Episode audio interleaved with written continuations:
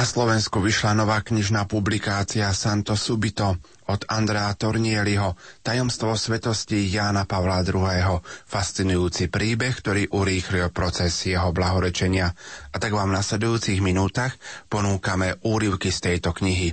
Interpretuje Jana Berešová.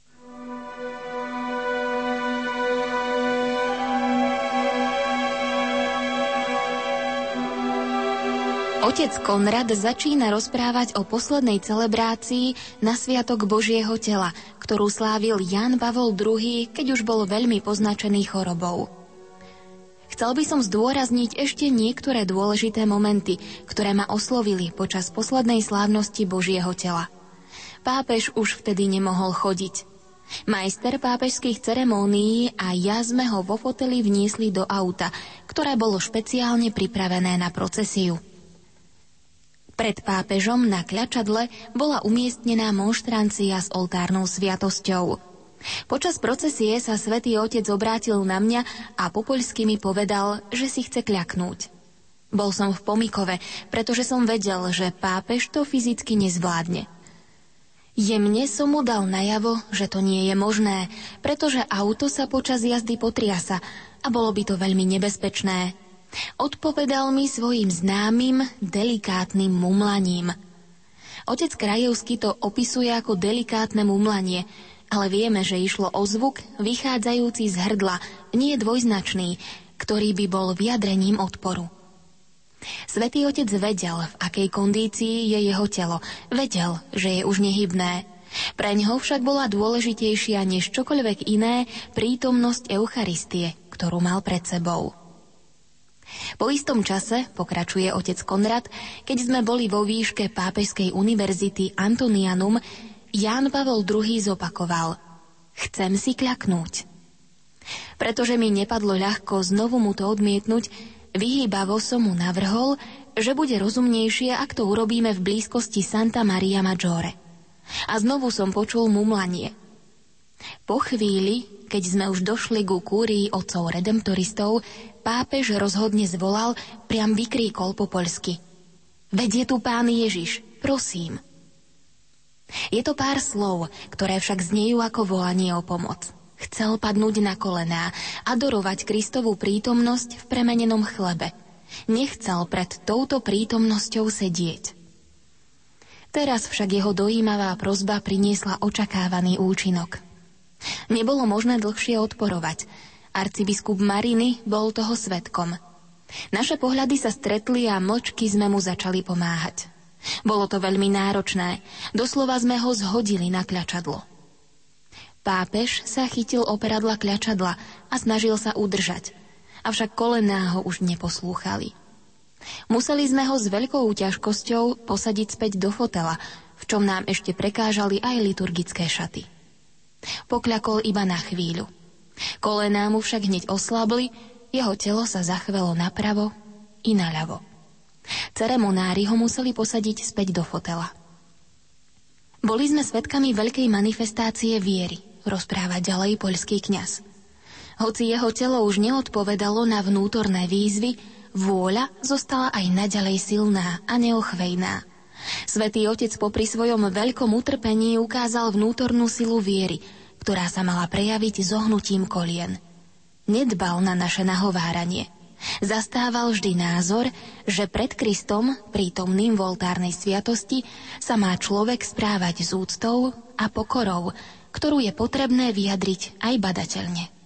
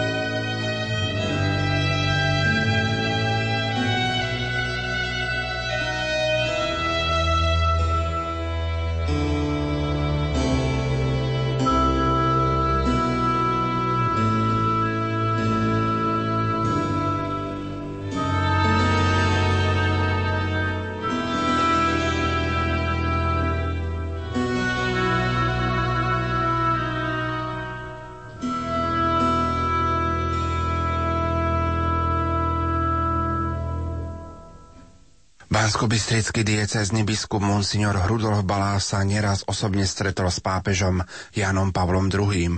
na otázku, ako prijal informáciu o blahorečení tohto božieho služobníka pre Rádio Lumenu viedol. Skoro som vyskočil z kože, pretože ja som ho poznal z rôznych pútí v Polsku a bol to človek, ktorý keď sa dozvedel, že máme veľmi na blízko a že máme aj ochotu, my, slovenskí kňazi, na kontakty s Polskom, tak on potom sa nám skutočne veľmi venoval. No a ja som toto dosť silno využíval. Nie preto, že by som sa mu bol vnúcoval, lebo to sa nedalo. On jednoducho, no tak ako ja mám teraz, presne určený program a mám ho aj časovaný, aby som ľudí neklamal. No tak aj on ho mal takýto, ale bolo treba si všetko dohodnúť a ja som mal k nemu od začiatku veľmi blízky vzťah v tom zmysle, že som videl u neho veľmi múdreho, jednoduchého človeka, ku ktorému prišla takisto polská babka s nejakými možno že naivnými problémami, ale on ju veľmi vážne počúval. Ja som to videl viackrát, keď jednoduchých ľudí počúval tak, ako keby im bolo išlo o obnovu celého sveta. Dôležité je to, aby ľudia, ktorí sú v tomto svete určení na vážne funkcie, a to platí aj na poli cirkvi, aby oni brali veľmi vážne do úvahy jednoduchého človeka. Veď naše matky také boli. Toto robil Ján Pavol II všade a takto som ho poznal aj ako pápeža. Bol to pápež veľmi múdry, bol to pápež dobrotivý, bol to pápež, ktorý nám, Bystričanom, urobil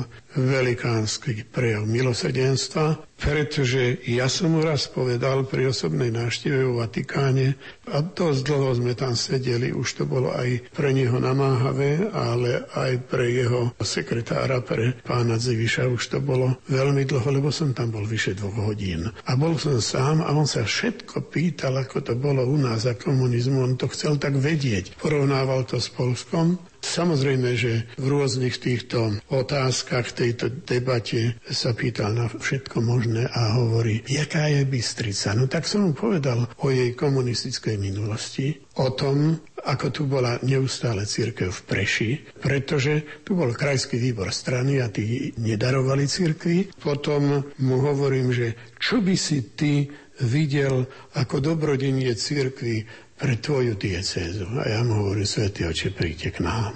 A on hovorí, prídem. No ale to ešte si musíte dobre rozplánovať, lebo vy, vy, vy máte na starosti celý svet. A ja ti hovorím, že do Bystrice prídem. No a potom sa stalo to, že bolo to v pláne Vatikánu, že Svetý Otec pôjde na Slovensko, špeciálne do Bystrice, lenže to ráno bol veľmi chorý. Tak prišiel k nemu kardinál Sodáno a hovorí Svetý Oče, nemôžeme ísť na tú cestu, pretože ste veľmi chorí. A on hovorí, Boh pôjde s nami, ale ja tam musím ísť. Ja som to slúbil tým ľuďom, ktorí mali s komunizmom veľmi ťažké skúsenosti. Ja, ich, ja, ja chcem ich ísť potešiť. Ja viem, že som ťažko chorý, ale posledné sily obetujem na to, že do Bystrice, pán kardinál, ideme. Ale to bolo to ráno, keď už bolo treba odletieť.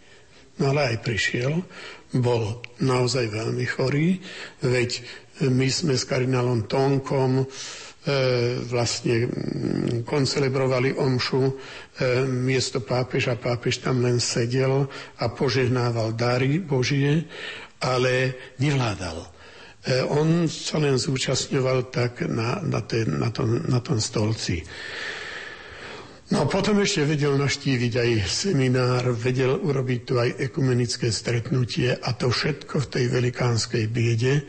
Takže Mm, ja som, ja som tomuto pápežovi e, veľmi vďačný za to, že Bystrica tiež uvidela pápeža, lebo hoci som bol tedy celé obdobie predsedom konferencie biskupov Slovenska, ja som ustupoval, pretože nechcel som byť dobyvačný, aby prišiel do našej diecézy Aj keď som veľmi potom túžil, lebo chceli to aj na Spiši, chceli to aj v Košiciach, chceli to všade. A to je logické, že to chceli. A ja keďže som bol ako šéf konferencie, tak som nemohol presadzovať svoje, lebo to potom tak vyzerá, no je pri moci, tak si to mm, nejakým spôsobom presadzuje.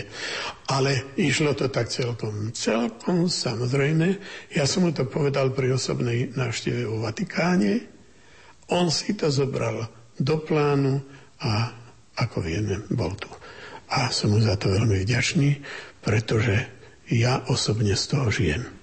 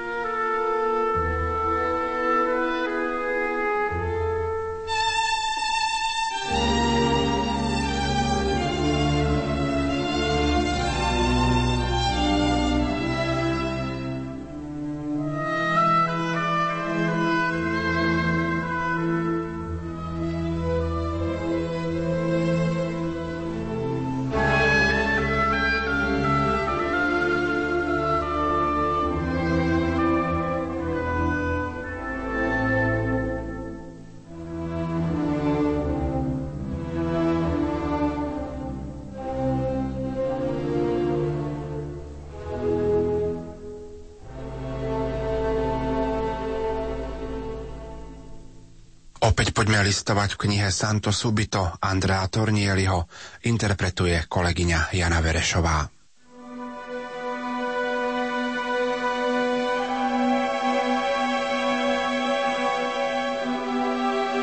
Je ešte jedna epizóda, aj keď neznáma, avšak dosť podstatná. Povedal mi o nej Páter Batistelli, bývalý správca vo Svetej Zemi, ktorý bol svetkom návštevy Jana Pavla II. v Ježišovej vlasti.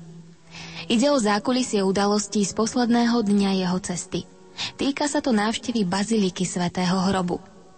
Je to posledný a najdôležitejší cieľ každej púte do Svetej Zeme.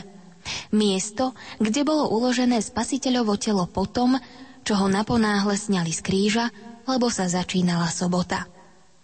Otvor v skale, kde Ježišovo telo zostalo až do noci zo soboty na nedeľu a z ktorého Kristus vyšiel ako z mŕtvych vstalý. Pápež vošiel do baziliky, sklonil sa a len ťažko prešiel cez malé dvere kaplnky, ktoré viedli ku skutočnému miestu, kde bol hrob.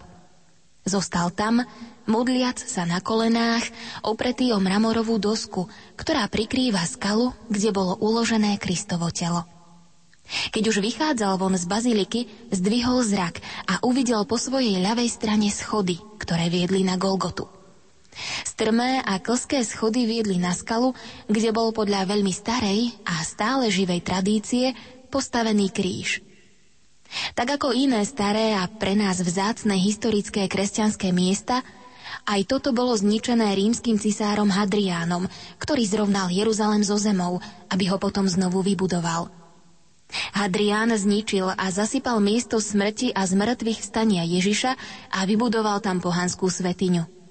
Až vďaka vykopávkam na podnet matky cisára Konštantína Heleny našli sa mlkve, no veľa vravné stopy po udalostiach, ktoré sú zaznamenané v Evanieliu. Práve jej sa podarilo nájsť vo vodnom zásobníku kríž, ktorý sa dnes nachádza v podzemí baziliky.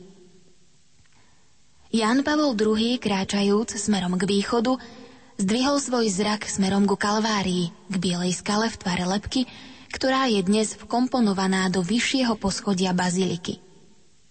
Pápež sa ma spýtal. A tam, na Golgotu, nepôjdeme? Rozpráva ďalej Batisteli. Odpovedal som, že meškáme, že už nie je na to čas. Čakali na nás totiž s obedom na latinskom patriarcháte. Myslel som si, že je všetko vybavené a že pochopil, že je to nemožné. Počas obeda som si však všimol, že mi pápež rukou naznačuje, že mám prísť k nemu. Povedal mi, chcem sa vrátiť do baziliky pánovho hrobu a výjsť na Golgotu. Odpovedal som mu, že hneď zistím, či sa s tým dá niečo urobiť.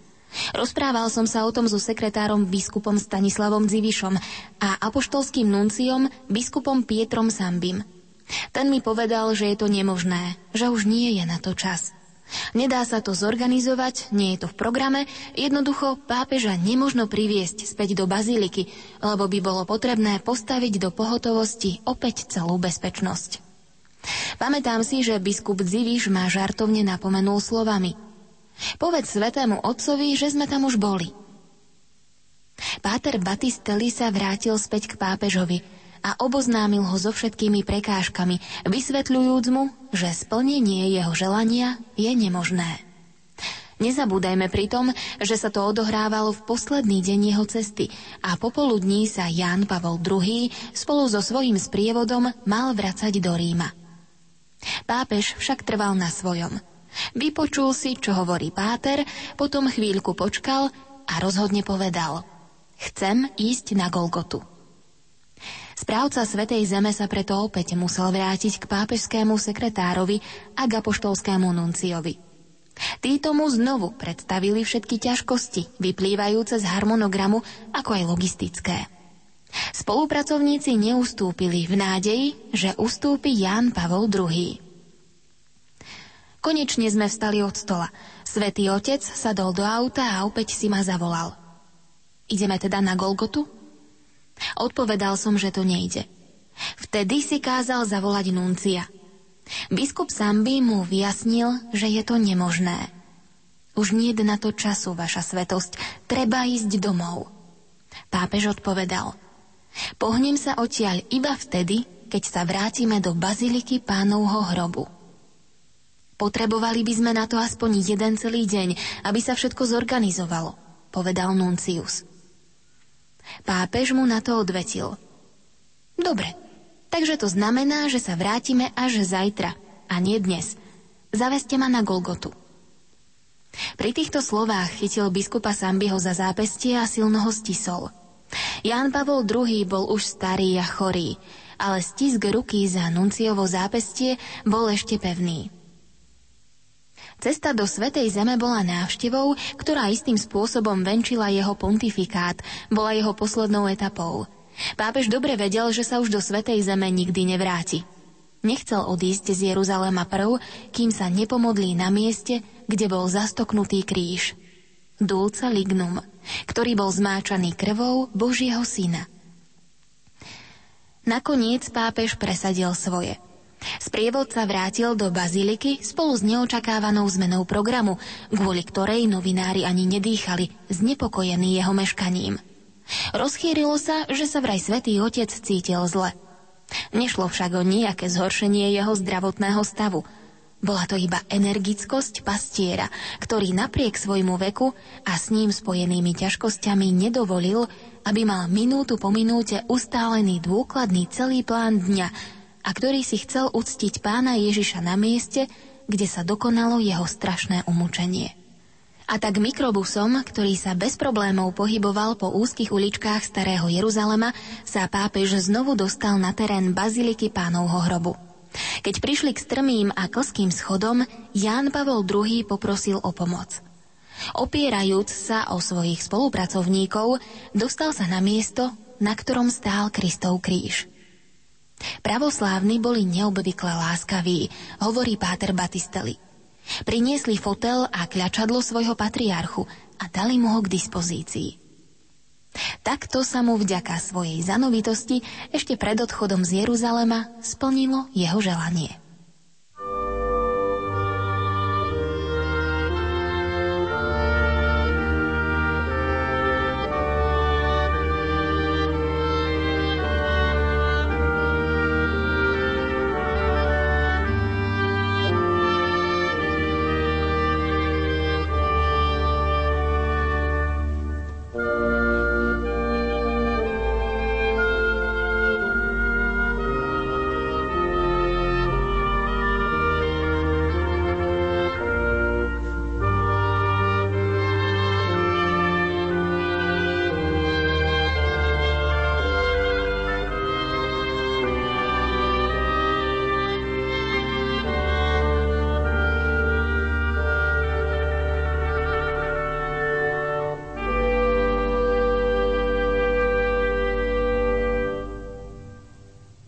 Svetý otec pápež Jan Pavol II mládeži v Nitre 30. júna 1995 povedal Necúvajte pred radikálnymi požiadavkami Evanielia. Pamätajte, že Boží duch, ktorý je vo vás, je mocnejší ako duch sveta. S jeho pomocou je možné zachovávať Božie prikázania s radosťou. Slovo má jezuita Páter František Sočuvka, ktorý dlhé roky pracoval aj vo Vatikánskom rozhlase. Prečasom mi položil niekto otázku, či som tušil, že by Jan Pavol II mohol byť vyhlásený za blahoslaveného. Táto otázka ma veľmi zarazila. A rozmýšľal som trošku a som si, som si uvedomil, že matka Teresa z Kalkaty, ktorú som tiež osobne poznal, bola vlastne krátko 5 rokov po svojej smrti vyhlásená za blahoslavenú. A keď zomrel Jan Pavol II, a pri zádušnej svetej omši, ktoré predsedal kardinál Jozef Ratzinger, terajší svätý otec Benedikt XVI, keď ľudia začali kričať Santo subito, svetý hneď, som si uvedomil, že je to možné. No a tak sa vlastne teším, že ďalší človek, ktorého som osobne poznal, s ktorým som sa aspoň 20 krát osobne stretol, trikrát som s ním koncelebroval svetú omšu v jeho súkromnej kaplnke v Apoštolskom paláci, že tento človek je teraz postavený na úctu oltára, vyzdvihnutý. Je to milosť, ktorú si človek e, isto, že nezaslúži, ale ani neuvedomuje, že koho mu pán Boh poslal do cesty. A prečo si myslím, že není to také prekvapujúce to, že Jan Pavol II bude onedlho vyhlásený za blahoslaveného. Ja som ho mal možnosť vidieť, ako sa modlí. Práve v kaplnke. A potom pri iných príležitostiach. Keď sme boli v kaplnke, kde som spolu s ním koncelebroval svetú omšu, viem z tých eh, našich vnútorných informácií, že takto hodinu pred svetou omšou bol ponorený vždy do modlitby a nevnímal nás ako slúžil svetú omšu. To sa nedá ľudsky vyjadriť. On sa tak ľahučko vedel ponoriť do modlitby. Dnes už vieme s istotou, že každý deň sa modlil svätý Rúženec. Každý štvrtok si našiel čas na hodinu až dve hodiny adorácie. Každý piatok sa modlil krížovú cestu. Pred pár dňami som sa rozprával s istými ľuďmi a položili mi inú otázku. Ako to všetko stíhal? Nuž, Zamyslel som sa a hovorím si jedno. Jan Pavol II si pozýval na obed a na večeru hostí. hosti, ktorí ho informovali o tom, čo sa deje v církvi a vlastne on bol veľmi rád si vypočul aj ich názory na ten ktorý problém, tú ktorú situáciu, ktorá vznikala v církvi. A tak vlastne vedel zaujať stanovisko. A si ja uvedomím, že tento svätý Otec, ktorý vyše 26 rokov niesol ťarchu svojho úradu, že si našiel denne toľko času na modlitbu a tam vlastne rozhodoval sa, príjmal rozhodnutia, čo písať, čo povedať a tak ďalej a tak ďalej, tak si hovorím, že vlastne to, čo dnes o ňom tvrdí jeho postulátor, monsignor Oder, že to bol mystik. Že to bol naozaj muž modlitby. A Jan Pavol II krátko po svojom menovaní za pápeža navštívil polský kláštor Mentorella, ktorý je z Ríma nejakých 100 kilometrov a pri tej príležitosti povedal, že jednou z úloh pápeža a zda najdôležitejšou je modliť sa za církev, za veriacich. Tak Jan Pavol II bol muž modlitby. Monsignor Oder, postulátor, v rozhovore pre nejakú tlačovú agentúru povedal, že zistil aj veci, nové veci o Janovi Pavlovi II z jeho detstva. Zistil, že ako chlapec vydával svojho otca modliť sa na kolenách. A vlastne, keďže jeho život bol poznačený krížom, tak vlastne modlitba sa pre neho stala čímsi samozrejmým, prirodzeným. A istý čas Jan Pavol II uvažoval, alebo pozeral sa na karmelitánov. Chcel vstúpiť ku karmelitánom, alebo ho zaujímali karmelitáni. Potvrdením tohto presvedčenia je skutočnosť, že obdivoval a bol vynikajúcim znalcom svätého Jána z Boha, že obdivoval svetu Terezu Veľku z Avily, Teresku Ježiškovú a že vlastne bol povyšil v úcte oltára, kanonizoval aj Edith Stein, svetu Terezu od kríža. Všetko karmelitáni. Čiže naozaj to všetko hovorí nielen o tom, že bol mužom modlitby, ale že mal niečo spoločné s mystikou a že v modlitbe, keď sa on vlastne rozhodoval napísať, modlitbe sa asi rozhodol napísať aj také dokumenty ako Salvifici Doloris o utrpení. Lebo jeho život bol naozaj poznačený utrpením. Pre neho slovo kríž nebolo prázdne slovo.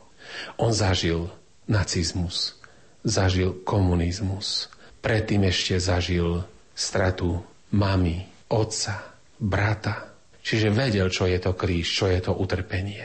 Pre neho to slovo kríž naozaj nebolo prázdne a istotne aj pre neho tá modlitba krížovej cesty a akkoľvek modlitba zrejme mu dodávala silu nies ťarchu kríža, ktorým je Petrov stolec.